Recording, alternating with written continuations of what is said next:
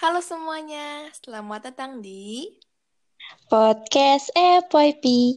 Yuk dengerin.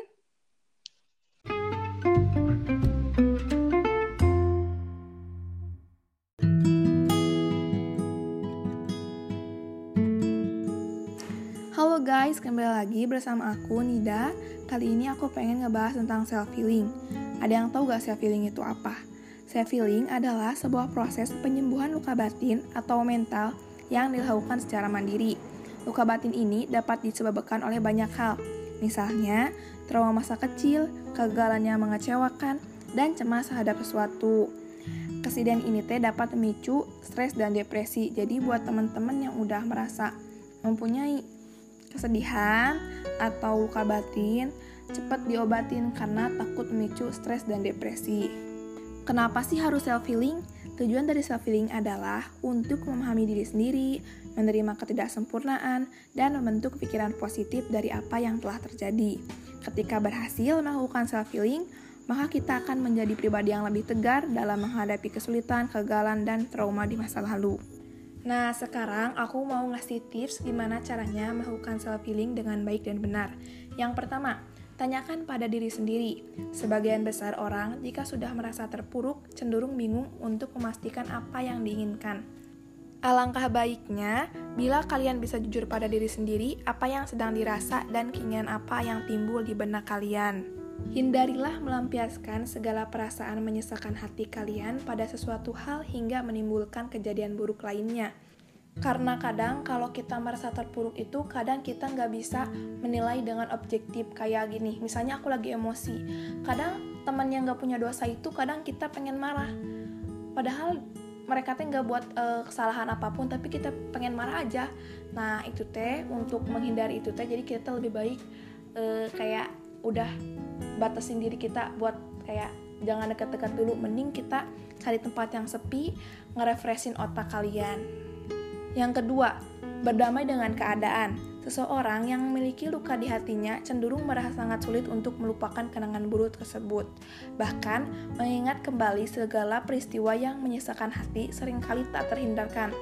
Setiap orang berhak marah tapi kita juga harus uh, berdamai juga ya karena nggak baik untuk kesehatan kita juga. Karena kalau kita punya dendam tuh gak akan baik karena kan emang di Islam kan di apa sih diharamkan untuk mempunyai dendam kepada sesama muslim atau sama ya sama manusia lah intinya gitu. Yang ketiga berpikir dengan penuh kesadaran. Nah maksudnya gitu kalian apa sih harus ngapain dengan berpikir dengan penuh kesadaran teh? Maksudnya pikiran kita teh harus e, serta merta dengan lingkungan nantinya kalian bisa memikirkan apa sih makna kejadian yang lebih sehat itu.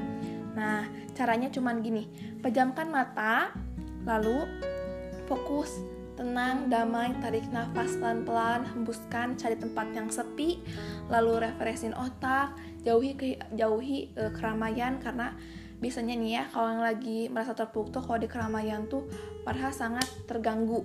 Nah jadi kita harus cari tempat yang sepi refreshing otak biar lebih tenang. Yang keempat self compassion self compassion merupakan kemampuan dalam memahami dan merespon emosi yang ada di dalam diri Melalui cara ini, seseorang nantinya mampu memahami dirinya sendiri dan tentu saja bisa menyembuhkan hati terluka. Cara ini dapat membuat kalian memaknai segala pengalaman yang tidak nyaman e, dengan emosi yang berbeda. Sederhananya, kalian bisa memaknai ketidaknyamanan ini e, atau sakit hati secara positif. Jika sudah begini, kalian secara otomatis pula akan meningkatkan kepedulian terhadap diri sendiri dan bisa merespon kejadian buruk dengan lebih positif. Jadi kita memandang e, kejadian yang buruk teh kita teh pandang lebih positif karena kalau kita memandangkan yang positif kita juga bakal ada timbal baliknya maksudnya apa yang kita pandang itu akan kembali lagi kepada diri kita sendiri yang kelima me time jika dirasa masih ada yang menyesakan, cobalah untuk melakukan me time. Cara self healing ini bertujuan agar kalian bisa melepaskan segala pikiran yang berkecamuk soal hati. Tanamlah di dalam pikiran, sakit hati apa pun kalian masih bisa bahagia. Melakukan me time bisa dengan berbagai cara, bisa dengan menjalankan aktivitas menyenangkan, berlibur, berjalan diri ke mall, atau gak nongkrong sendirian atau belanja sendirian, karena membuat kadang kita tuh nggak selalu aja nggak selalu harus nongkrong sama teman-teman yang buat kita bahagia tuh. Kadang me time itu penting banget buat kita.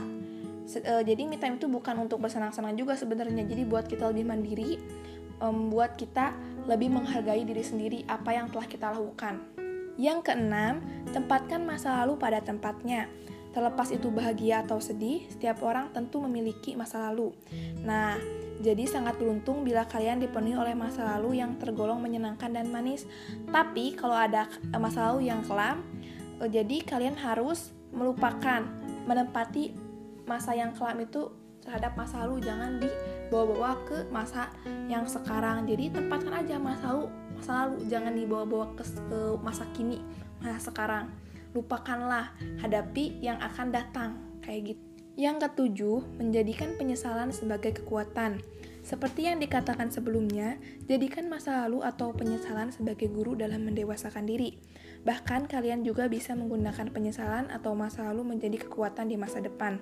Kadang-kadang nih, e, masa lalu tuh kadang-kadang menghantui kita sewaktu-waktu. Nah, pada saat itu terjadi, cobalah untuk menggunakan sudut pandang yang lebih positif, yang berbeda.